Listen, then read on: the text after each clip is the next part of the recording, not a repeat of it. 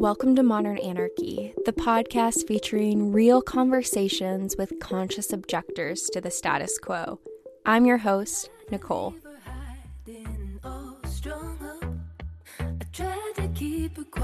but she's screaming inside of me. I tried to keep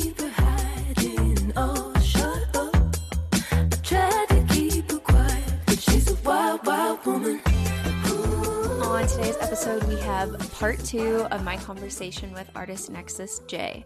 Together, we talk about existential dread, aligning our futures with our values, demisexuality, solo sex, and how diversity impacts the lived experience of a society. Y'all, whoo, Nexus J and I are just on such a similar wavelength of our experience of this world. It's lovely to have had this conversation with her, and I hope y'all are just as delighted as I am. And I also just want to say Thank you to all the listeners that check in every week. I see y'all on the ratings uh, coming in, and now that Spotify has ratings for podcasts, super exciting. Um, but yeah, I see y'all checking in every week and listening to the episodes, and I just want to say thank you. I really appreciate all of the followers that this fun little project for me has gained. Um, yeah, feeling a little bashful. Also, I will be taking off next week for the holidays. I'm going to give myself a break. And yeah, so the next episode of this podcast will be coming at you fresh in 2022. So, y'all, tune in. When you need mealtime inspiration, it's worth shopping Kroger, where you'll find over 30,000 mouthwatering choices that excite your inner foodie. And no matter what tasty choice you make, you'll enjoy our everyday low prices, plus extra ways to save, like digital coupons worth over $600 each week. You can also save up to $1 off per gallon at the pump with fuel points. More savings and more inspiring flavors make shopping Kroger worth it every time. Kroger, fresh for everyone. Fuel restrictions apply. I have never set up boundaries either. I have a really hard time doing that. I have a really hard time saying that like my health is worthy. I'm such like a caretaker, so I'll just kind of like lead out and just be like, I'll show up in whatever way you can. I mean, even this relationship with someone who wants to be monogamous, me identifying as poly and being like, well, maybe I could let go of all of the things that resonate with me to show up here, right? Mm-hmm. And in that dynamic, mm-hmm. even when I set the boundary a week and a half ago of saying, hey, this is no longer serving me, I need you to take a step out of my life. Yeah. We later had a conversation afterwards for like two hours because we're lesbians and like that's what you do for your closure conversation. And she was expressing that she feels hurt by me, that I would shut her out. And if I really cared for her, I wouldn't just pick and choose when she's in my life. And that this is obviously how I'm taking this, and I also know that she might right. listen to this podcast. But right, and it's like I and like that's how I interpret the situation of what she was saying. And so it's like, yeah, obviously. Then the next day, I felt horrible because I was like, I care about this person so much so. So much so. How could this person think that I don't care about them? Yeah. And then it makes you doubt yourself. It makes you doubt whether that boundary was healthy. It yep. makes you go through all these different cycles. Totally. It's just like, oh, it's just like so I, I'm I don't always have all the answers, but I'm with you in this space. Love it. No, it's yeah. I am getting what I would need from this, and I appreciate the the vulnerability and the share because I just I so resonate with you. And if I may, yeah, go. respond a yeah. little bit. I mean, because to the point of like them saying, I hate that shit. Like ultimatums are my, I hate that. Like when someone's like, well, if this, then that. Yeah. Usually that's not a, that's like huge red flag for a bad recipe for that moment. Like, yeah. it's never that simple. And no. furthermore, especially when it has to do with someone doing something because they feel they need to care for themselves. Yeah. I just feel relatively frustrated for you. And I feel like you have every right, if you did feel frustrated or upset by that moment, to feel that way because yeah. you did something based on, again, what was best for you, but was ultimately best for you both because you yep. said, this is a value that I cannot compromise. And it's also a value that you're saying you cannot compromise yep. on. So if I remember how math works. this plus this right? equals this. Like yes, pain. So when some it falls to me in this whole universe of gaslighting where someone is like, no, that doesn't make sense. When it makes perfect sense that if two val if you, if values aren't aligned and they're incredibly important to the both of you, oftentimes it means you need to change the way your relationship looks. And yes. Well, I guess I would I'm curious if there's more to be said about her claim of like picking I didn't I hated this term of like picking and choosing when she's in your life. Like what so, did that mean? I think it's because I when I said I asked her to take a step back, I was yeah. kind of saying like I kind of need you out of my life, at least for this current period of time. Totally. And so I think that's why, like, she was saying I was picking and choosing because when she was willing to engage in a romantic space, like I was all about it. And knowing that I mm. am relationship anarchy, she's like, I'm changing my dynamics where I want to pull away. And now why are you shutting me out? Because I'm no longer fitting what you want.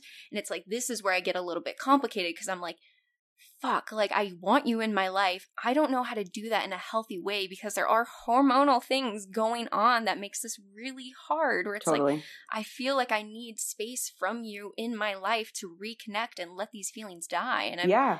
equally curious like like in your situation too, it sounds like maybe there was a complete stop in seeing each other. Totally. Exactly. So it's like, okay, how do we navigate these spaces? It's like sometimes I feel like you have to have a complete cutout, not because you don't love them, but because there needs space from these emotions and these relationships. Yep. And so it's totally. like, yes, I am picking and choosing how she shows up in my life, but is that maybe what's best for us, you know? Totally. I get it. That is really complicated. And I, especially again, when you apply relationship anarchy. Yep. And it, it circles back to we were talking about it earlier, however, where you do have to marry the ideals of what you want mm-hmm. with who you are and where you are right now because, you know, I, of course, ideally with any relationship that I was exploring a romantic dynamic, if they changed, I would ideally want to be able to adjust to yeah, that. Right. But I'm also a human person to where if I know I'm not there, it makes the most sense to be honest about that as opposed to lying to myself yep. and to you and trying to become a different version of myself to fit that thing because that's only going to end up in resentment, projection, and a mm. host of other things that would, to me, rot your relationship from the inside out and honestly ruin the quality of connection that you built with each other. Right. And so I just hear you both, and I understand, again, there's validity to both of what you two of are course. experiencing, yeah. of course. But yeah, you, you had you're just so valid in making a choice to be like, I know myself enough to know that I cannot do this. And I love you enough to tell you the truth, is what it really comes down to. Mm-hmm. And yeah, for my situation, same thing. Like, I really do hope one day it makes sense for us to circle back to each other. I don't know what that would look like or how that would happen right. because right. I don't know how that would happen but I I've built so much with this person and shared so much and of like course. yeah, there's just so much time. Like we were best friends for like five or six years or something oh at that God. point. Yeah, oh, wow, crazy. like the amounts of yeah, just the amount of life lived with each other was huge. Um, so of course there's this part of me that I'm like, well, you know, based on everything that we've experienced, I would of course, hope us to circle back together, but I had to make a choice based on who we were right now. I also can't make choices based on who we were in the past, and I can't make choices based on the potential of who we can be in the future. I have to go based on who you're showing me to be right here, and maybe even less, I'll be less generalized and say what you are showing me because I don't I don't like pigeonholing like my friend isn't just who she showed herself to be in that moment, right? Like she's more than that. But, you know, our relationship was showing up as it did. And I had to make a choice based on my relationship with myself, you know? And um, again, I don't have the answers. I just feel you heavy. And it, when you were talking about rupture and repair, that that topic is so sensitive for me right now specifically because of this where yes. i'm like I would hope to repair after this rupture, but I legitimately don't know what that would look like outside of me feeling like it would have to me I'm in this place where it would have to be her to come to me and tell me that she would want this. But even as I say that, something in my soul is like, well, Jayla, isn't it at a certain point like either of you could just decide that you want the relationship enough to be the first person to take a step? Yes. Yes. So it, I don't, I guess it's just like, I don't want to get caught up in maybe, I just want to make sure I'm not getting caught up in ego where I'm, where it's Mm. this like winning thing of like where I didn't do anything wrong, so she's got to be the one. Like I don't want that to be the case. Yet at the same time, there's that conversation of like, well, this person I felt disrespected by them. I did not feel understood. I didn't see the relational skills of conflict resolution being shown to me. So why would I go back to a circumstance like that? Isn't that disrespecting myself? Like that's also very true. So I'm just like, I don't know what proportion either of those things are playing.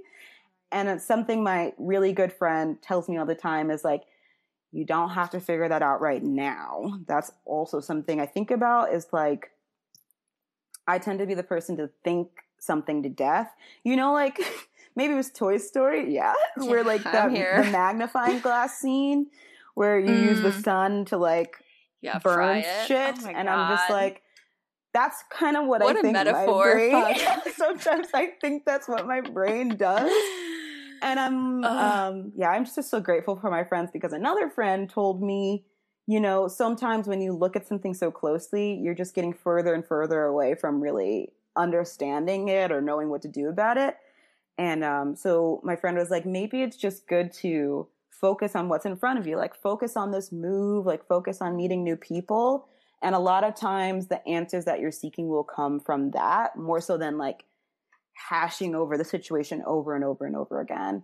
And oh, something else that same friend told me that hit me like a fucking brick was Oof. like, I was constantly, I'm like, well, what it, like, how do I know if I need to repair this relationship or like how much grace and um, yeah. care does someone deserve or like how do i know how to do that or when a relationship deserves that and my friend was like why are you concerned about giving grace to someone who's not asking you for it and i was like i was just like oh my god, yeah because this friend is not texting me to try to repair anything or like asking for anything so why am i so concerned about repairing this relationship and that's how I knew that at least some of this was coming from, you know, past situations and Of trauma. course. Because I'm trying to like, I'm trying to handle something deeper than even this specific relationship is touching on. Um, so again, don't know the answers quite yet, and that's okay. course. You know? Right. And I mean, my therapist always likes to say to me, because I'm in a very similar boat as you, where I Mhm. have like six magnifying glasses on all my different situations at once, like setting a whole fire on my life. and so um, she always says to me that we'll live into the answers. Ugh. So I right, know. but I hate that. I know I hate it. I do. I hate it Hate so it. much because I'm like, wait, what is it now? I need it now. Tell me right now. Um, and I think I, yeah, I feel like I'm speaking to both of us when I say this Mm. that we find the answers by connecting with ourselves, right? Like this is some of our first opportunities of learning how to set mm-hmm. boundaries. And we did that because somewhere it wasn't like a big like red flag hit us. It was this sense of we need to stick up for ourselves somewhere and start doing things. Yeah. And I think that's what it is, is that we're going to continue to live into the answers. And if you reach out or whatever, and you might do that, and it might feel bad. And at that point, you're going to check back in with our gut and say, you know what? I know how to handle this situation. I can hold myself. I've done it before. I'm going to do it here. I didn't know that this is how it was going to play out, but now that we're here, I trust me to get me through this. Facts. Totally. I love the look off into the distance of like, right? I'm like, right? Like, this is what I'm saying to myself too. Like, right? Yeah, we're Yeah, going to be right. fine. totally. Dude. Dude, I've been listening to Choke on It repeatedly because I've been like, I'm a badass bitch. Like, I can do this. It's true. Oh my god, I love that. That's so full circle. Oh man. And that's so funny when it comes to like art. Like Yeah. it's just so often at least for me, I just get relatively disconnected from my own work. And it's I'm like sure, yeah. I mean, because I before I'd even recorded that song and like all of the songs in the Bad Girl trilogy, which is like the three singles that come together, I had written those a year before I even performed them, or sorry, recorded them. And then I recorded them over the course of the year. So it's just like two years that I'm like, I'm sick of these fucking songs. Oh, yeah. And it's, it's like, artistry is so weird in that way, or like I should say interesting in that way, where then someone who hasn't been hearing the song for two years comes and said, No, like I'm a bad bitch and it applies to my life and I'm listening to it so much.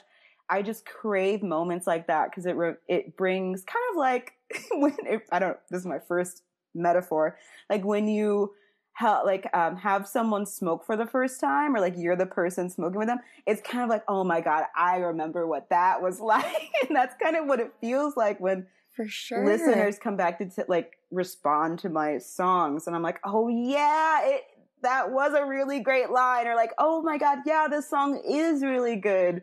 So I just really appreciate moments of like mirroring like that. I I not oh only oh appreciate God, yeah. it, I absolutely need it as an artist because otherwise what uh what like genuinely on repeat for my mental health recently like just to be very clear i've been God, doing like that, that, like god that's just the most this... giddy feeling i just it's such a treasure i so appreciate that and yeah. i'm happy to hear that for sure of course mm. yeah i mm-hmm. know i'd go through similar times too because this is like my art form right of conversation and podcasting totally.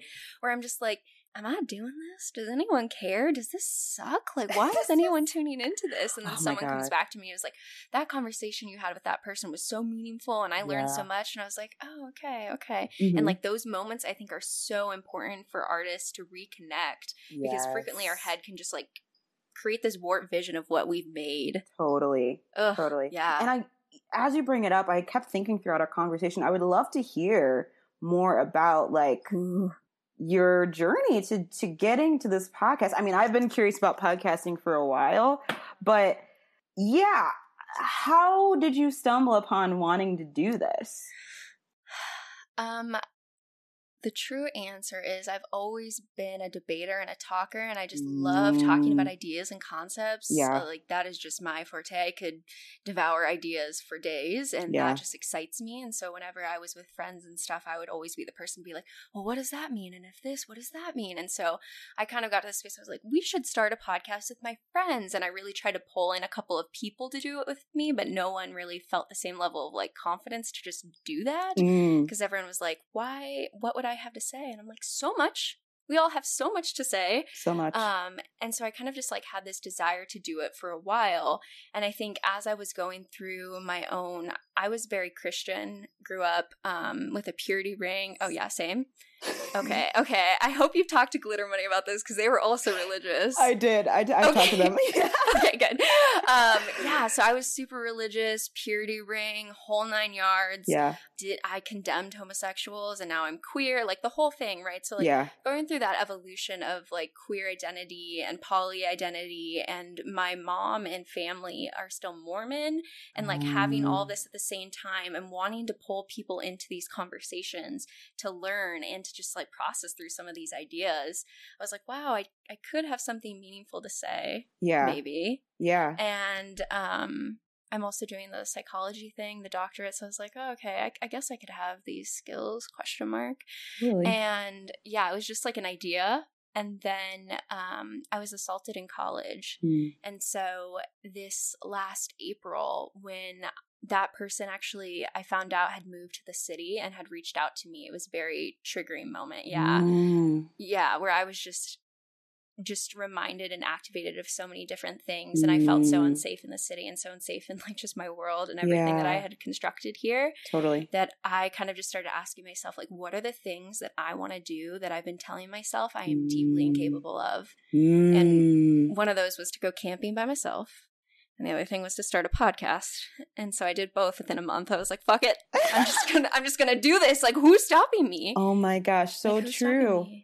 Yeah. So wait, why why the grounding question of wanting to do things you didn't feel capable of? Mm. I guess I'm mm. curious like from your experience that kind of catapulted you towards this like what was the connection between that and wanting to interact with things you didn't feel capable of? I'm sure it's power, right? In that moment of mm. being triggered by someone who enacted, you know, however you want to talk about sexual assault and rape, right? A moment yeah. of not having power. Yeah. Totally. And to take that back in that moment of like, I, I remember going for a walk and crying and calling my mom and just like being feeling so unsafe. Mm-hmm. And yeah, in that moment, like, what are the things that I feel like I can't do? I mean, and why, right? Like, wh- why am I restricting myself when mm. truly we're so powerful and so capable of all these things so that it was just enough push from the universe to say, fuck it. Like, just do it. Just do it for like amount of time, see how you feel, and go for it. And like, I started it with post it notes that I'm looking up here of like what I wanted it to be called, what it would be like talk about, like all these different things. And now I'm here doing it. And then, yeah. Wow. Oh my gosh. Congratulations. like, that is. Thank you. So cool. wow, wow, wow. Just Thank good you. for you. Kat is also very happy. Yeah. that is huge. So I'm just like, yeah, I'm just so proud of you. Like, not uh, easy to do. You. Just fuck yeah. Like, yeah. yes. Yes to that. Yeah, it's been a wild mirror. I'm mm-hmm. not gonna lie, a wild mirror to your own anxieties and fears when you go to because I edit it and do it all myself. So just yeah. to like listen back to your own conversations, be like, am I meaningful enough to post this? Like, are my thoughts? It's mm. just been fascinating. I would think um, so. So there's been a, a ton of lessons to learn by listening to yourself and I I don't listen back to old episodes. It's it's a lot to process through to like see yourself, and yeah. so it's been um yeah, so fascinating. But at the same time, it's so beautiful. Like, yep. I am so thankful to have this conversation with you. And it allows me to connect with so many people that I wouldn't have otherwise connected that mm-hmm. remind me of my value system. I mean, yeah. poly relationship, anarchy, all these sorts of things. To have this level of deep dialogue with you makes me not feel alone right? Oh my I mean, god, that's a blurb. That's a snippet if I ever heard one. like that's mm. a good little chunk, and that's so true. Yeah, I won't even add on to it. It's just true and I resonate. Yeah. Mm-hmm. Yeah. Is there anything that before this conversation you were just like, wow, I really want to hit on this today that maybe we didn't get to? Yeah. Um, nothing Well, here's what I'll say. Like you yeah. just talked about solo camping, which I also love to do. Yeah. And I just think there's a lot of similarities between us, which is so fun. Yes. Um, but I guess like this conversation of the oppressive systems at hand, mm-hmm. specifically as it comes to like capitalism and what like that, how that influences our goals, the structures of like financial stability, all that stuff. Mm-hmm. Basically, I've been thinking so much recently about, yeah, what I want for my future. And a lot of it has to do with just being able to oh like self-sufficient living like mm, mm-hmm, mm-hmm. i'm so drawn to steps that would get me closer to not being dependent on the systems at hand like whether that is i think a lot of it has to do with like the the housing and rental market like i'm so disillusioned by that where I'm curious what it would look like to. I mean, I've thought about like tiny home living, I've thought about um, just a lot of different types of lifestyle, but it just makes me think about, you know, again, over the past, I would say, decade or so, a lot of the truths of these systems and how they impact what's actually possible for our futures has been so much more clarified to where you can't like you just can't ignore that and mm-hmm. i'm just like you know environmental catastrophes are in route and political unrest is going to continue. It's very likely that a revolution or um, a civil conflict will occur in the next couple decades with the way things look. And so when I think about that, I'm just like, well, what does that mean for me? Like, am I still, mm. am I still gonna be aiming for that director position at some company. Yeah. Like right. that just feels bizarre, feels yes. like that wouldn't make sense for me to orient my goals that way. But at the same time, you know, I still want to build towards some type of stability. Mm-hmm, mm-hmm. Um, so I guess like this this conversation of yeah, what does especially for us 20 somethings like what does planning for our future even mean? Mm. and then again we talked about this earlier but sprinkle in our current reality and how that is changing our society in ways that we can't even predict quite yet. Oh for sure. Yeah like what the fuck are we doing? Um it feels like we're in this um I don't know, maybe limbo is not the right word, but it does feel like we're in this in between time where there was before COVID and after COVID and again after is not really accurate either but right it's this like undeniable split in time of like yeah just uh before covid i was working at restaurants applying for jobs still in this same mindset of like i'm just trying to build a future for myself mm-hmm. and build financial yeah. security but yeah. again like COVID made everyone reevaluate our value systems. And again, I'll say the truths of the shambles of this country were already present, but right. they just became so much more visible yep. and so much more discussed over mm-hmm. the past year or so. And um, yeah, so I moved to Portland to be closer to nature. So this like yeah. loops back to the whole camping thing okay. where yeah, yeah, yeah. Yeah, I I did a lot of solo camping and hiking during COVID and it made me realize how much I craved Ugh. being in community with nature. Same. Yeah. And so I moved to Portland for that reason. and then as life does, it made me it reminded me that again, you can't like balance is so important where like yes i'm closer to nature and i've been like hiking uh, like every week or something and that's so filling however without community yeah there's still something to be desired right yes. so i was in chicago i didn't have a car and i just didn't have like read a like access to nature so i felt out of whack in that sense but now i feel out of whack because i don't have loved ones and like a mm. network of support with direct access. So it just makes this big question of like what what do I want my future to look like and what what goals am I orienting that plan around because I know it's not going to be my job. Like while of course I need money, I know I'm not going to orient my future plans around my career. It's just not what I want to do. So yeah, I mean, I'm I'm definitely curious to hear your thoughts on on on these things if you've ever thought about them. But what I'll what I'll end my my moment in saying is like more recently I realized that I have a goal of being rooted somewhere, mm-hmm. which is interesting because I didn't really think that that's what I wanted for a long time. I imagined myself being like this 60 year old just traveling the world for like yeah. ever.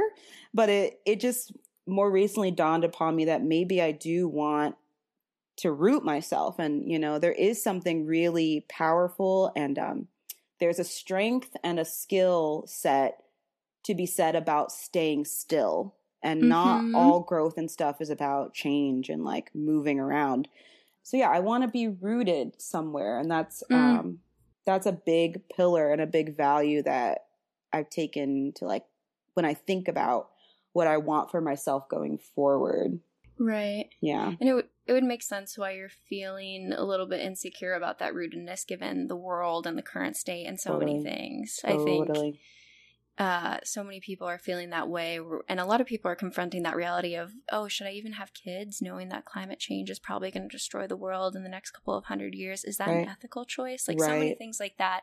That given our current state and the knowledge that we have of what our current state is, mm-hmm. is really hard to plan for the future when it's so inherently unpredictable. Right.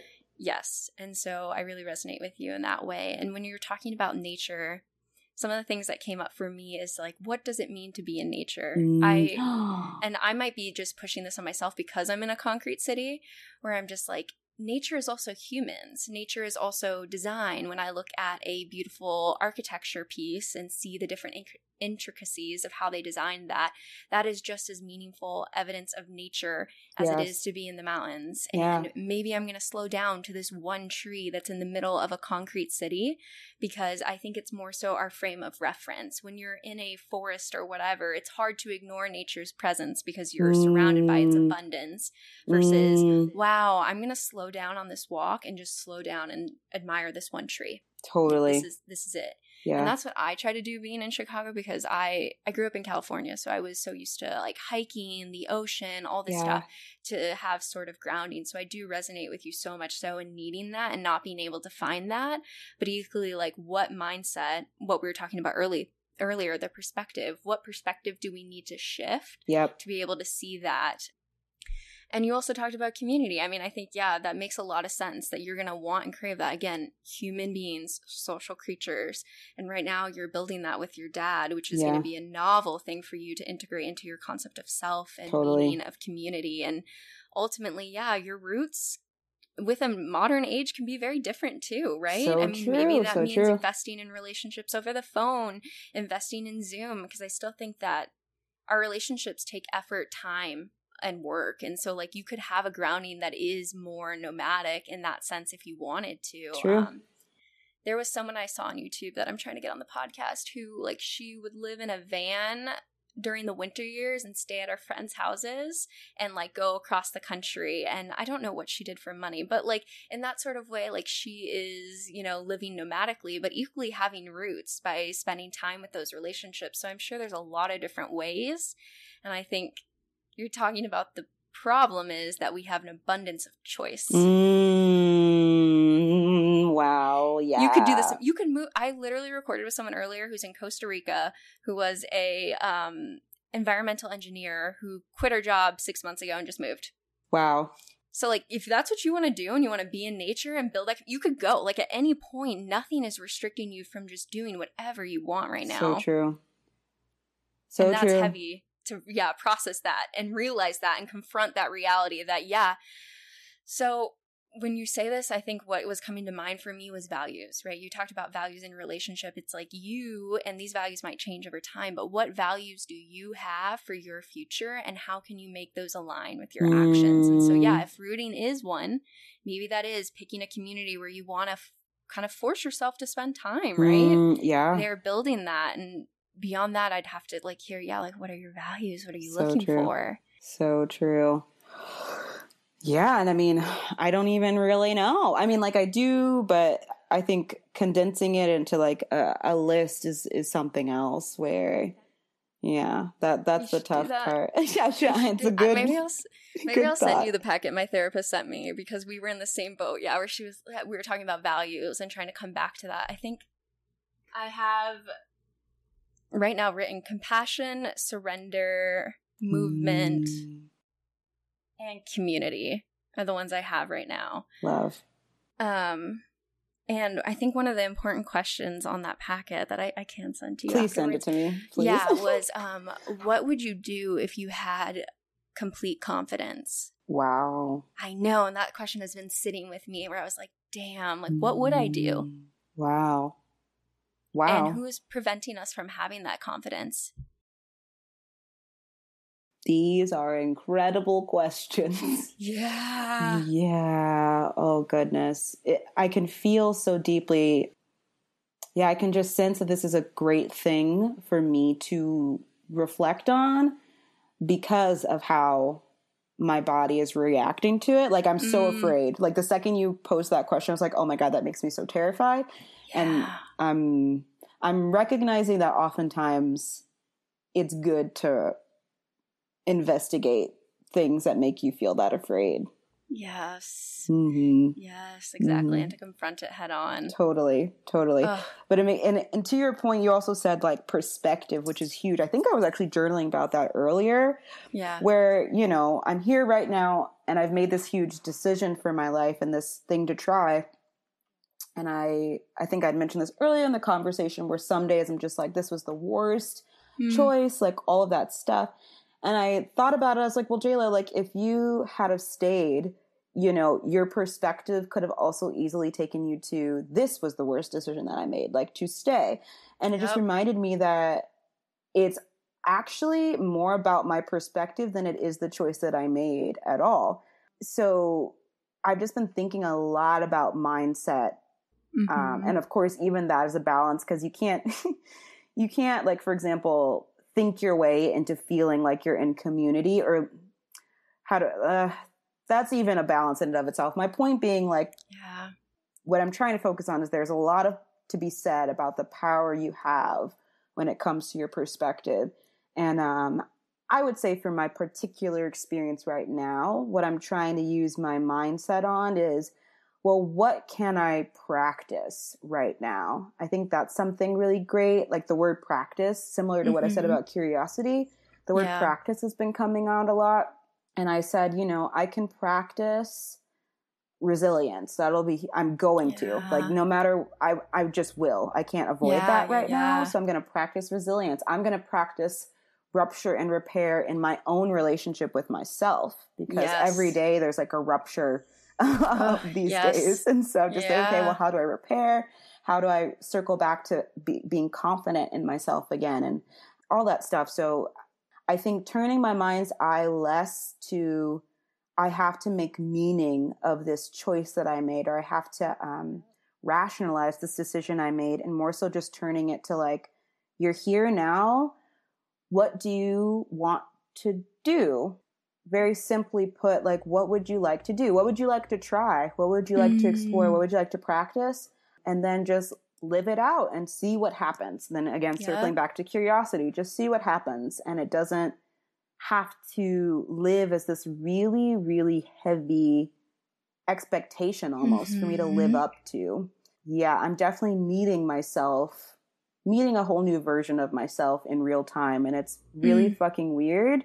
Yeah. Um, but I think if I allow myself to, it can only really be a gift. So I agree. Mm-hmm. Yeah.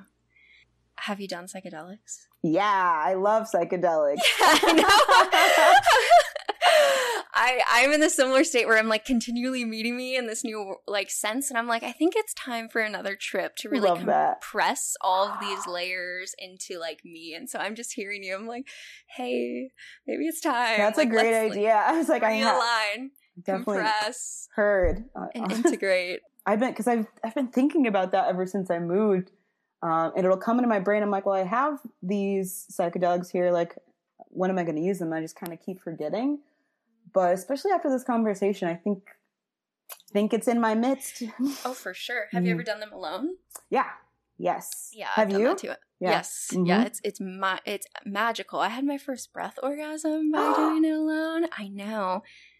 Whoa! Oh my gosh! I've only heard like little tendrils oh about that type of breath work. That sounds awesome. It was amazing. I was listening to a vinyl and like I felt like I could feel the beats touching me yeah, it was, something else.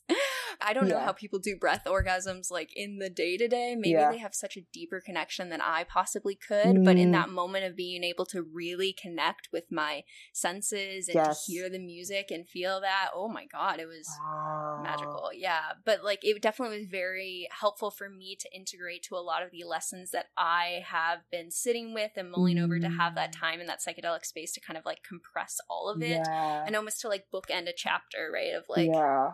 Here's this experience, and I'm going to go into this, nif- this next one, integrating these lessons. Totally. Um, Love that for you.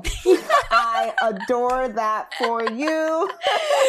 Thank you. Yeah, I think it's important. Why not? We have such good things at our hands that, like, sometimes I think are undervalued in the psychology totally. space. So totally. I think it's helpful They're, to have these bookends. Totally, totally. There's so yeah. many incredibly helpful tools that yeah you know, I'm hoping, eh, yeah, I just recognize their value, and I, exactly. I'm of the mindset and of the community that agrees with you for sure. How helpful yeah. they can be. Yeah. I probably could talk to you for hours. I know. Honest. I was just yeah. thinking that. I was like, I don't want to cease and desist, but I feel like I don't know. yeah, for sure. At some point, I have to cut it, but I am curious. Sure. I, like I just like talking. Um, the demisexual thing, I resonate yeah. with you in so many ways. So being alone and being demisexual, mm. how does that sit with you? Because I have been struggling with that a little bit. Wait, when you say alone, like what do you mean? Like not in partnership? Yeah, and mm. I live mm. alone, and like I feel like mm. my sense of desire, I'm realizing is very responsive. Where like if I don't have a stimulus going on, like I don't have a sex drive. Mm. Right, exactly. That's why I was very curious um, of like what you have been experiencing with that where I've had Yeah. had a hard time connecting back to my own sexuality without like those Mm. responsive like stimulus going on. Oh and wow. being that I'm demisexual too, or at least identify similar in that way, like Mhm. porn does not do that for me because it Mm. nowhere near like connecting on your emotional level. So then I'm like, fuck. like, just like, oh my God. That is so real. That is so so so Yeah. so real. And I I don't I definitely have understanding to gain still. So Mm. I'll start with that because I'm still in this space of like similar, like very responsive. Right now like masturbation exists as a response to maybe yeah, I I still have to reflect on this, but like either stress is like a Ooh. huge thing Yeah. or boredom. And again, Mm. like I think even if you're not um on the asexual or demi spectrum, like you could experience that too. Like you're bored, you, you masturbate, whatever. But I think my thing is like I cannot or I should say have yet to be able to masturbate without thinking of people I've already had intimate relationships Yeah. with. yeah. And that really sucks because most of those people I don't want to be thinking about. Mhm. Um, but I just, I, it's like, it, I don't feel any sensual or sexual Yeah. arousal without those factors being at Yep. play. And I'll Yep. also say, like, a lot of time masturbation comes in an unhealthy way when I'm trying to, like, when I'm a space in a space of like processing um an old relationship or something like that. Yeah, yeah, yeah. And I really don't like that that's the case either. But all to say, it is very tied to people and connections that I find are very intimate. Yeah. And so I'm still working on learning. And I think, for example, I almost teared up like when you were telling me about the breath orgasm that you had because I was like, wow. Mm. I think it just hit to this space of like, I've all, I've thought a lot about deepening my relationship with myself. Like in the the Mhm. solo poly lens, I would say, you know, like what does solo sex mean for Yeah. me and like making it a practice to explore those things and Yeah. really try to build up a skill of maybe I don't know if skill seems a little off to me, but building up an exploration of solo pleasure Yeah. things that exist outside of my relationship to other people Mm-hmm. Yep. because there was this oh well there was this time that i intentionally tried to practice that it was maybe like yeah.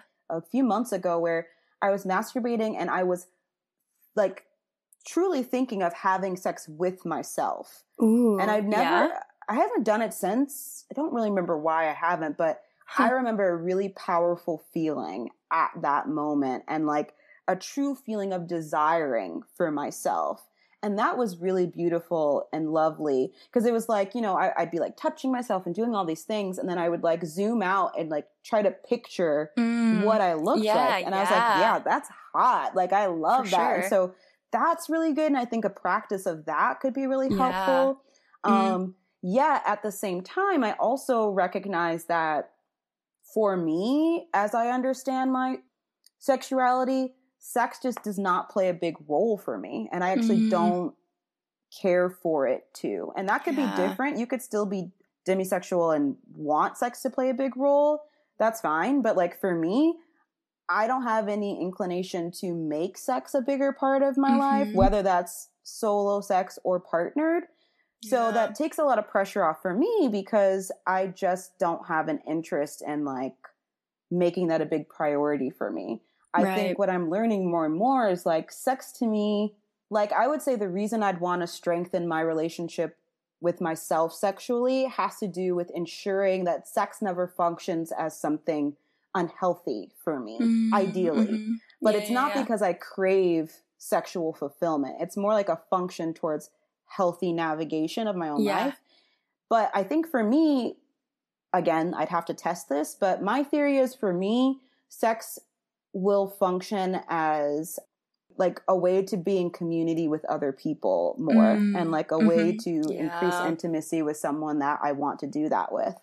Um, Mhm. for me, it just, yeah, it doesn't really exist as its own thing that I need to like care about that much. I For just, sure.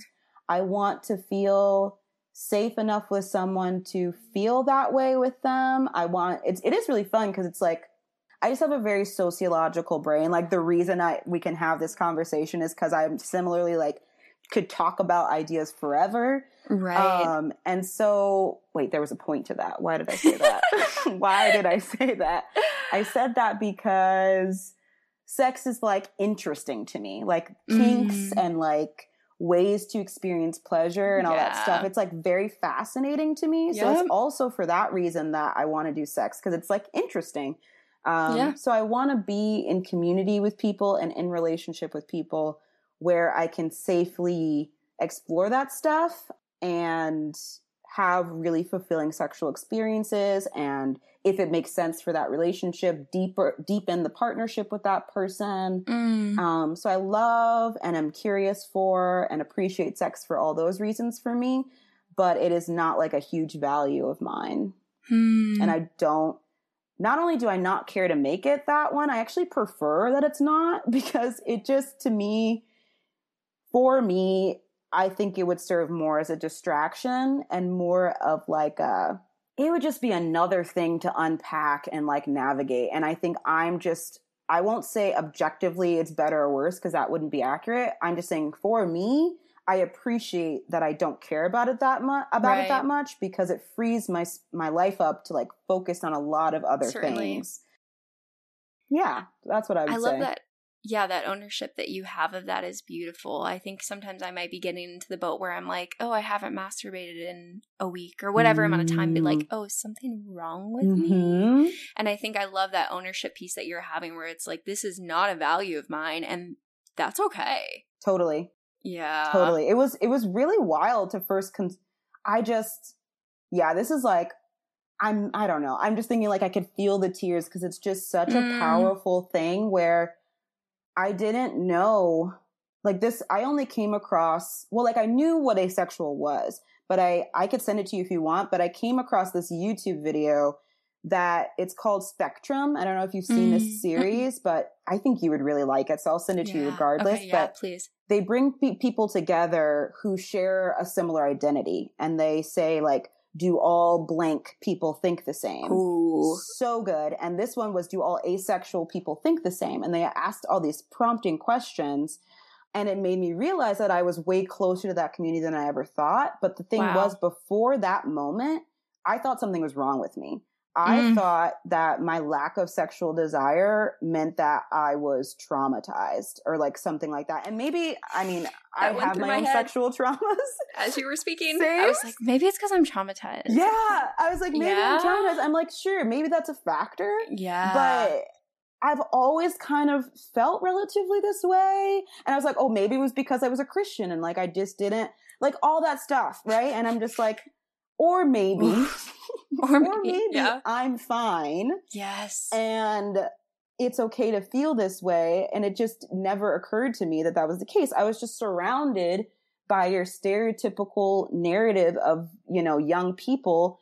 All my friends wanted to fuck somebody or was fucking somebody or whatever and i just oftentimes felt so uncomfortable because i did not share that desire it was so emotional when i watched that video Mm. because i was like well maybe like nothing's wrong with me yeah. and it's o- it's just fine to feel the way that I feel and I could already sense that this recognition would do wonders for my relationships because I just would tend to be maybe like pseudo disassociated in Mm. moments where people would talk about sex or their sexual lives because yeah, yeah, I couldn't help but like it was too much mirroring. Like I was yeah. just like Mm. anytime someone would bring that up, I would be like, you know, just like, okay, yes. uh, am I just constantly like reflecting on my own sexual identity? And now that I, I just feel a lot more grounded in like Mm. these values, I can receive kind of like what we were talking about earlier. I can receive someone who is different from me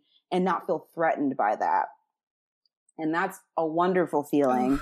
Um, yeah. because sex is not a bad thing and it's totally no, you know, normal, whatever. Like for someone to want to have sex a lot and that can be totally authentic to them. It just wasn't to me. And I think the disconnect was that there weren't narratives to show me that that was okay.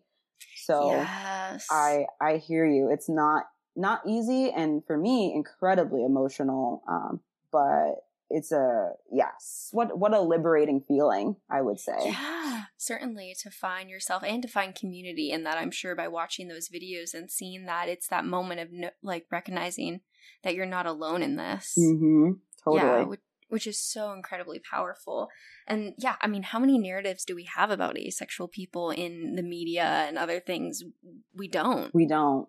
Because I mean, Right. sex is such a crux, like a touchstone yeah. of our Oh society. So Yes. there, what, what? Yeah, I'm not even gonna get into it. I'm just like there, there are no films without Mm, like some element of that. yeah. And I'm. Do you ever wonder then if you lean asexual, how your platonic relationships, like what their meaning is, like with your this friend that you had, of like Ah, what's the difference then between? I think about that a lot. Yeah. Ugh, I mean, I guess my immediate response is like the way I understand my relationships, platonic is its own thing.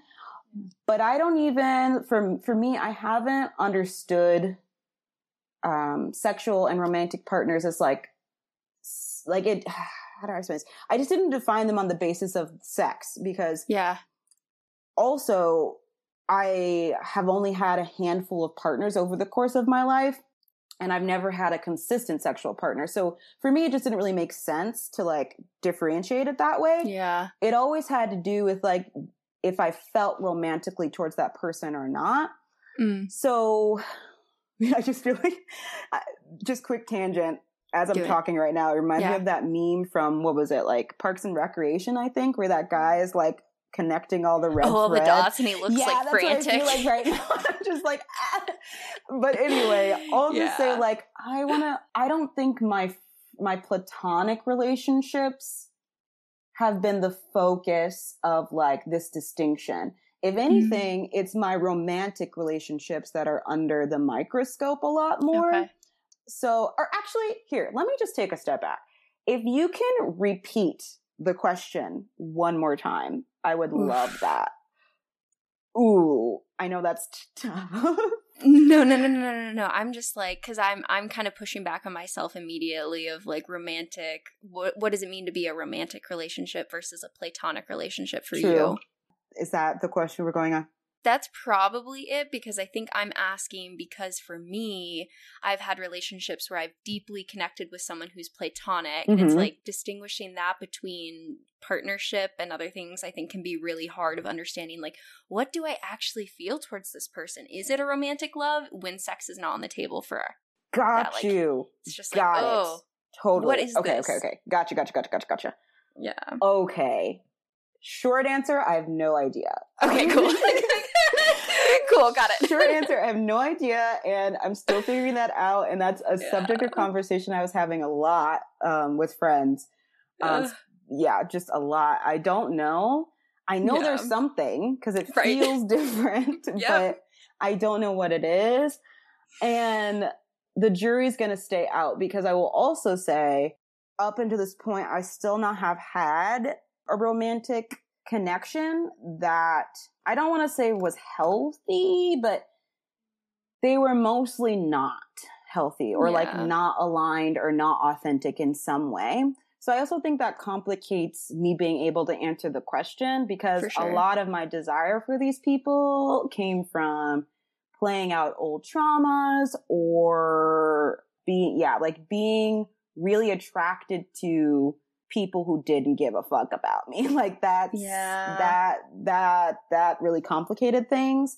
So I think, yeah, maybe my most honest answer is I don't know yet because I haven't been able to get enough life experience and enough things to really compare. But I would say like, huh, yeah, I don't know. This is so fascinating. I'm just like really thinking Yeah, so hard sure. because there is an attraction like, oh, you really got me thinking. I know. I I'm don't pushing know. back on myself right now, saying that like, why are we trying to define any of it? Right? So like, true. what? You're right. Like, what the fuck are we trying to do here? Like, this is relationship anarchy at its finest, right? It's like there are no labels like this. This doesn't make any sense. True. Each each relationship exists in its own like complicated Yeah. layer of things. Because Yeah. I'm just like, I don't know. And it, it, yeah, like at what point does the label even really matter? Wow, that's the Yeah. thing. It doesn't. It matter. Like what really matters is the collection of agreements that you make together of what you're going to do and not do, what you expect and don't expect, what the boundaries are, and that does not come together to form a label like at all. no. Ah. This is why I'm studying this for my dissertation. I'm like, why the f- like, where the fuck are the answers to this? Like, I need answers. How do we do this? How That's do why you're this? studying this. You just want your answer. It's the only thing I give enough fucks about to study for like five years, right? I So, love like, that. I honestly love that so much. Well, keep me posted. I'll read your Dude, dissertation paper. I'm waiting because. I want to know. yeah, yeah. I'm thinking I'm gonna try and like interview some people who really live it out and do like more of a qualitative study of asking them these sorts of questions once I get that sort of basis, and then maybe I'll write a book one day. It's on my like list of bucket list things to do. So Totally. I would, I would love to have this. Like, how do you actually live out the values of relationship anarchy, be it Mm. monogamously or non-monogamously, and True. like what can we learn from that within our current culture? I think so much that would free us probably from just like what we came to right now is that there are no answers no. to what these things are. So it's about true. exactly what you were saying the Mhm. choices of how you choose to show up for each other and what you expect and boundaries and all these sorts of things. Damn. I'm just like, all I'm thinking about is the list of Bumble matches that I have, and I'm just like, what, what am I gonna do well it's so hard when you don't find people who connect with the same ideas it's really hard like po- being poly relationship anarchy all these different things these are like minority cultures that it gets harder and harder to find people that you connect with And you, and that's the funny thing. I didn't know this before I came, but it's actually not the minority here. It's the majority. Like everybody's queer, everybody's poly, and everyone's doing relationship anarchy. what And that was like really weird, like to just stumble into. Cause saying like when I was in Chicago, it- like there were totally people practicing it, but it Yeah, just yeah, yeah, wasn't yeah. like the thing. It is like very rare that I'm finding someone that isn't poly here. Mm-hmm. fascinating fascinating maybe i need to move in my future like, I'm like anyone that's like in that vibe that I tell that to, they're like, "So I'm moving to Portland." And I'm like, yeah don't know. exactly what I don't know. It, it does make dating really wonderful because I don't have to do all of this like, no, I'm not insecure with like, I'm not like it's not all it's I don't have to do all of that like like process of elimination type of stuff. Like we're already you already understand that I'm a fully capable person. I'm not projecting something weird. Like uh, I don't have to deal with all that internalized stuff. And it's just really lovely because yeah, I don't know. I could just gush about it all the time. It's just very cool to be in a dating network yeah where this is relatively the norm. Cause then I feel like, yeah, this is great because I can really practice and explore this to the fullest extent. So that's pretty cool. I will say plus for that for Portland. yeah Mhm. maybe i need to move yeah once i get finished up because that would be really nice It would be really nice. And it, Really it's, nice it's, it's, you know, there's clearly more to a place than just that, obviously. So at the same time, when people get really excited about it, I'm like, yeah, but also, um, you know, it's different per identity. But me as like a black person, it's majority white here, wow which is one thing. But what I'm coming to see is like how that impacts just the culture at large. Yeah, um, I think there's this new appreciation for like when you when you have such a diverse population over the course of time i feel like you can feel how that impacts industries and Mm, um, the mhm. arts environment and all that stuff um, and i think you can i can't put my finger on, on it all the way but it's just this thought i've been playing with where maybe the word is intelligible which means like there aren't words for it but there's Yeah. something to be said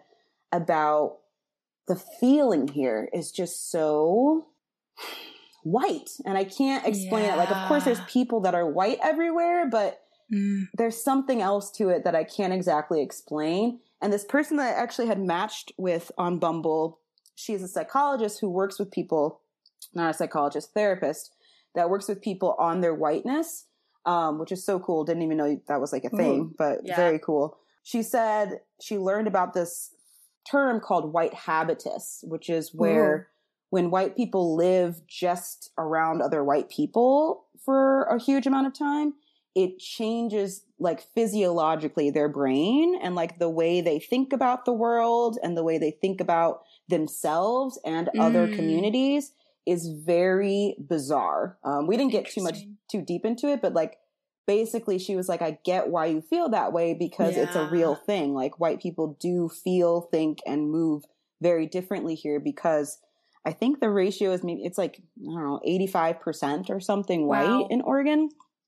So all to say, like you immediately were like, maybe I moved to Portland. And I was like, yeah, but like just you would there's like it's just um there's so many reasons beyond the racial mm. Disproportion, but like the art scene is nothing compared to Chicago. And it's like, would I it's one of those questions, you know, that we all have to go towards and like, would I give up that for a dating pool that's more aligned with me. Like, who fucking knows? Yeah. I did. I clearly yeah. just did that. And I don't I don't know how it's gonna play out, but um it just makes me think again about the balance and like the mm. the complex network of all the things we're talking about, which includes where you live, because yep. nowhere is ever gonna be perfect. There's always gonna be areas that will take more work to feel like you can find a home there. So the poly thing is just one one part piece for sure of this. Mm-hmm, yeah, mm-hmm. it sounds like I, I I can't imagine what it would be like to be in that space and be dealing with that presence of whiteness because that is a perspective that is so close minded from just different experiences of life in the world. Totally. Yeah, it's. I'm sure it's just me processing it, but I mean, right now I just laugh because thankfully the experiences of racism that I've encountered are mostly I can't believe I said thankfully. Did I just say thankfully? Whoa. Okay, we're going to mm. back that up. Not thankfully. I will just acknowledge that it's a less overtly violent form of racism. Yeah. And it's a form that I'm familiar with. And as a part of the Black community, it's totally fine to process that with humor. But it has been funny when I've come across white people. It's usually older because I work mm. in childcare. So some of the okay, parents yeah. that I've communicated with, yeah, it's this um virtue signaling that happens in Oof. such a way that I've. It's so um clearly that, and it's been mm. a long time since I've encountered virtue signaling with like no nuance whatsoever. They basically, I told a parent that I was from Chicago and she was like, "Oh yeah, like I spent some time out in Schaumburg, so I know the area." Which oh. already nope. we're like, "No, nope, that's okay. not the same." But then she turned to her husband. She's like, "Yeah, I just told JLo that I spent some time." She's like, "Yeah, I have some street cred," and I was like, "Oh man, Whoa. like wow, wow, wow, wow, wow!" And this is like just stuff that's unprovoked. And like, I think an even better story is there was this father this white man and his wife is an Asian woman. And we, I was talking to them about why I moved to Portland and stuff like that. And he was like, oh my God, it's really funny. Because oh no, he was scared. like, yeah, you should be scared. It was bad. He was like, yeah, but Portland isn't really what people think it is. And he was like, because you know, the white people, like legitimately whispered the term white people. And he's like, because white people are like not as good as they seem or whatever. And anytime he said white people, he would whisper it to me. Mm. And I was like, one, why are you whispering it? Two, I didn't ask about this. Right. And it just right. seems like white people want to prove this is like a particular demographic of white people that they are so proud of their liberal identity that they constantly want to get my approval as a black person that like oh no mm. you're like a good white person yeah. and i think that really aligns with the vibe of portland because of what i've heard the way they the way people have described it is like you get the type of white people here that will kick people like minority communities out of their neighborhoods to yep. put up black lives matter signs yeah that's that's the the trend. And I'm like, got Wow. it, got it, got it, got it, got it, got it. Um, so it's a really bizarre, how do I, this might be, this is probably not the best way to phrase this, but it just seems like a very infant form of racism. Mm, like I've just come across forms of whiteness in Chicago that are just a lot more nuanced and like a lot more complicated. But here it's just like, no, I'm white. I'm not very self aware. And here I am. And I'm just like, wow, that's pretty wild. And I'm thankful, I am thankful that I haven't come across the more like violent, overt forms of racism here. Mm-hmm. But I will say I'm aware that, how do I say this? Like, if the whiteness I've come across in, in a more industrialized, liberal environment looks like this, I can't even imagine what racism looks like elsewhere. Do you get what I'm saying? yeah. Yeah. So that that's why I'm just like, oh god. So all to say, I am I am constantly processing that, and I think I've thought about it a lot. Where I'm like, I don't believe I would root here. I just couldn't Mm. imagine. I couldn't imagine it, and maybe I'll be wrong. Like I do have an intention to seek out communities of color. Like there definitely are black collectives and there's a lot of incredible indigenous work Mhm. going on um, so i'm holding out to see like what does it look like to connect with other um, minority groups in this environment and maybe that could change my feelings about it Right. however as it stands i'm like i could see myself holding out for maybe a year but i wouldn't think that i would stay here longer than that and again, it just circles back to like this experience is teaching me so much about myself because I don't think I really appreciated or like even saw what diversity does to a living experience. Like I just Certainly. you don't know what you've all like you, I've always experienced it so I had no idea and now I'm like, "Oh, oh, oh, oh. Oh my god." like there's so much that's different and so much like there's just so much that is different. Um, Wow, and yes. you make me think I actually should take a note of this. Like it's just something that I want to keep reflecting on and like even outside of my own experience right now, I just think it's fascinating to think about Right. how diversity impacts positively Yes. um, the lived experience of a society. And I'm just Yep. curious. You know, we it's pretty easy to say, well, it's just different experiences, different people. But I'm like, but why? But like, why Mm, does that happen? Um, I don't know. I mean, I would no, go for it. Go for it. I, yeah, yeah, yeah, for sure. I would imagine that it happens because it widens your perspective, right? Mm, We live yeah. in these kind of like horse blinders of like, this is my experience, this is how I see the world. And I think that frequently we can read about other narratives of different lives and what people Mm. go through, but it's so different to have that community where you're actually close to someone who has maybe experienced these other forms of oppression. And to see Mhm. that, I think changes you. So I think that the Chicago somewhere like this Mm. where like you have a lot of integration of different lived experiences will just expand your perspective facts in general compared to maybe Portland where it's like 80% white, right? And it, Mhm, mhm, mhm, mhm. it sounds like those people in that moment of coming to you and all those things that they were saying, they're still othering you yes, as the minority leader that they can go to and vent you know and try to get approval from and that is Yeah. racism that is a form of othering Facts. so yes totally. exactly and so it's like i yeah i think Yeah. that it's like there's no answers to those sorts of things if you move back to chicago i will buy you a drink Thank like that's all i know Thank you back, so much. but- I so appreciate that. Um, no, but you're so right. Because then when you think about how diversity changes us individually when we experience it, then we move through that space differently, thus impacting the vibe overall of like Yep. that space. And so I'm like, yeah, that totally makes sense. And then, you know, and then industries and infrastructures change to mirror the communities Yep. that are present, all that Of good course. stuff. So yeah that totally makes sense. Totally, yeah. I'm like, oh yeah, that's what I did learn in sociology that one time. So, so I totally now i'm that. living it now it I'm sucks. living it. totally. So we'll see, we'll see. But I mean, like, I have met really cool people. Um, and and I didn't know this, but Portland also has a huge anarchy scene, like an anarchist Ooh, community. And I'm like, oh, I didn't know that. So it's like, yeah, a lot of people are white, but they're also this sect of like white people that are like, fuck this, you know, and you know, so I'm just very curious to see what's Mm. up here. Yeah. Mm-hmm. And part of the show is that you get to pick who I talk to next. Me? Yeah.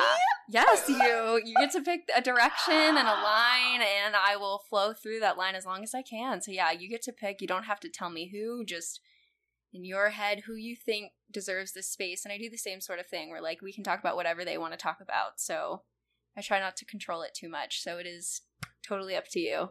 Okay, I don't know right now, but like That's I fine. could I could let you know eventually type of thing. Yep. Yep. Huh. For sure. For sure. So just just a person. I'm like blown Yep, for a some person. reason. it right, could cool. be cool. it could be someone who's literally doing anything that you think should have this space to talk about these ideas. Mm. It doesn't have to be someone famous. It could be whatever you want to do that Mhm. really thinks that you think deserves to have this platform to talk.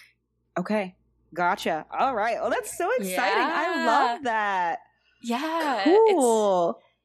yeah, it's it's fun cuz then I get to talk to a lot of like people I would have never expected chatting with and learn. So you teach me as well by whoever you pick. I'll learn from them, and Mm. hopefully whoever listens to the podcast learns from these conversations as we Totally. all are continually to expand Totally. that perspective. Cool. I will Yeah. definitely hit you up about some some options for you for sure. Awesome. Um or One of the things I do have to ask you is like the closing question that I ask everybody. sure, sure, sure. What is one thing that you wish other people knew was more normal? It almost feels Ah. stupid to ask you this question because we've just spent a significant amount of time talking about things that we wish other people knew, but it's like I ask everybody to Mm. close, so I'm like, I need to Yeah, yeah, yeah. Keep it. it. keep it consistent. We love that. So the question is, what do I wish people knew was more normal? Wow. Hmm. Yeah, this is funny because I'm just thinking about everything we've already talked about. I know, I know. Yeah, yeah, yeah. Um, I think people are different versions of themselves more often than we think about and more often than we recognize. And again, I guess this is, I think this was one of the first things we talked about, like the whole who am I thing. I think we get so like mind fucked when we think about who we were in the past and how we show up with different people in our lives to the point and I'm speaking from my own experience to the point where I felt so much shame and like judgment and like completely ungrounded and destabilized when I would recognize the different ways that I like showed up. And maybe even more specifically, sometimes I would catch myself noticing how other people showed up differently in different spaces and judging them and saying like, "Oh, like you're fake," right? Or like this or that because they didn't show up similarly in other situations. And I think, yeah, I'm probably mostly talking to myself right now where I think we've got to more normalize the different phases and layers of ourselves and honor the different parts we feel comfortable showing at different times. And that's not only totally valid, but necessary. Because, like, who would I be showing the same level of vulnerability and like sharing the same parts of myself? You know, compared like comparing my sister to like a perfect stranger. Like, that wouldn't make any sense. And even this might not be, I don't know if this is related or not, but like maybe a second answer is like, I think eh, I might just go a little anarchy with this answer because I'm like, I also just really have grown a distaste for the term normal. And so I think I would also love us as people to make more acceptable doing away with this concept of normal because I just find it's really restrictive and it's most of the time just really inaccurate. Um, and it just sets you sets us up for constantly having to justify something. Where when you just do away with the whole goalpost of normalcy, you just open yourself up to it's yeah, it reminds me of the relationship anarchy. Like you don't really need to define the thing as normal for it to be valid, for it to be something that doesn't need to be changed. Like those are the yeah, oh gosh, it just reminds me so much of this relationship anarchy conversation because it doesn't really matter if you call it normal. What are the implications of that? And you're Im- what we imply when we say something is normal is that it deserves respect, that it deserves space and love and care, that it deserves to not be judged and critiqued.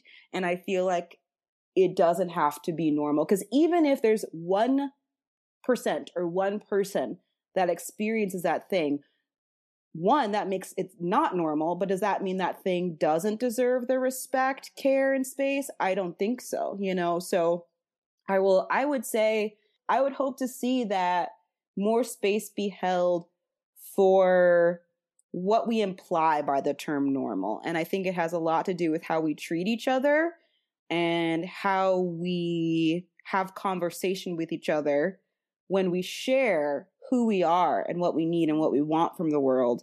And I just think a lot more space could be given to conversations and questions. We go back to questions where I think that's also a related factor to the concept of normalcy because a lot of questions come with that. But I just think people would do well to just ask each other questions and until you understand that person like that that person doesn't have to feel normal to you I think we just crave to understand each other. And so, so that I think it's those things. What I don't even remember the first thing I said but those. No, I am totally, totally tracking with you. It sounded like the first thing that you brought up was the importance of recognizing the fluidity of our presentation of self, right? Yes. You were saying that you may have judged other people for how they showed up in a space as being inauthentic or fake, for maybe showing up in a way that didn't really reflect how you would show up, but to recognize that there are different capacities of showing up in different spaces and different expectations yeah. of vulnerability, and we are not fake to maybe hold back some aspects in some environments. That's very normal to some degree.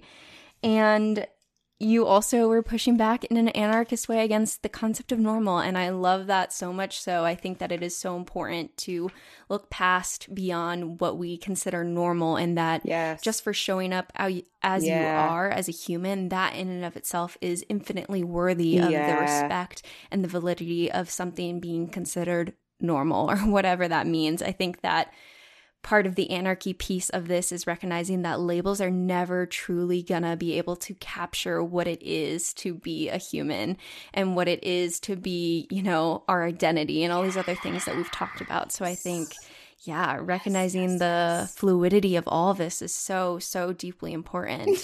Very well surmised. Love that. yeah, it was such a pleasure to have you on the podcast. This was a, is going to be a long episode, but I am so about it. It has been so lovely, and I really just appreciate you coming on here so much. It was so great to connect with you and to heal in this conversation I, with this you. This was incredibly healing and just like so rejuvenating and if you enjoyed today's conversation, then subscribe for new episodes released every Wednesday and follow us on Instagram at Modern Anarchy Podcast, where we open up a dialogue about all of these topics. Otherwise, I'll see you next week.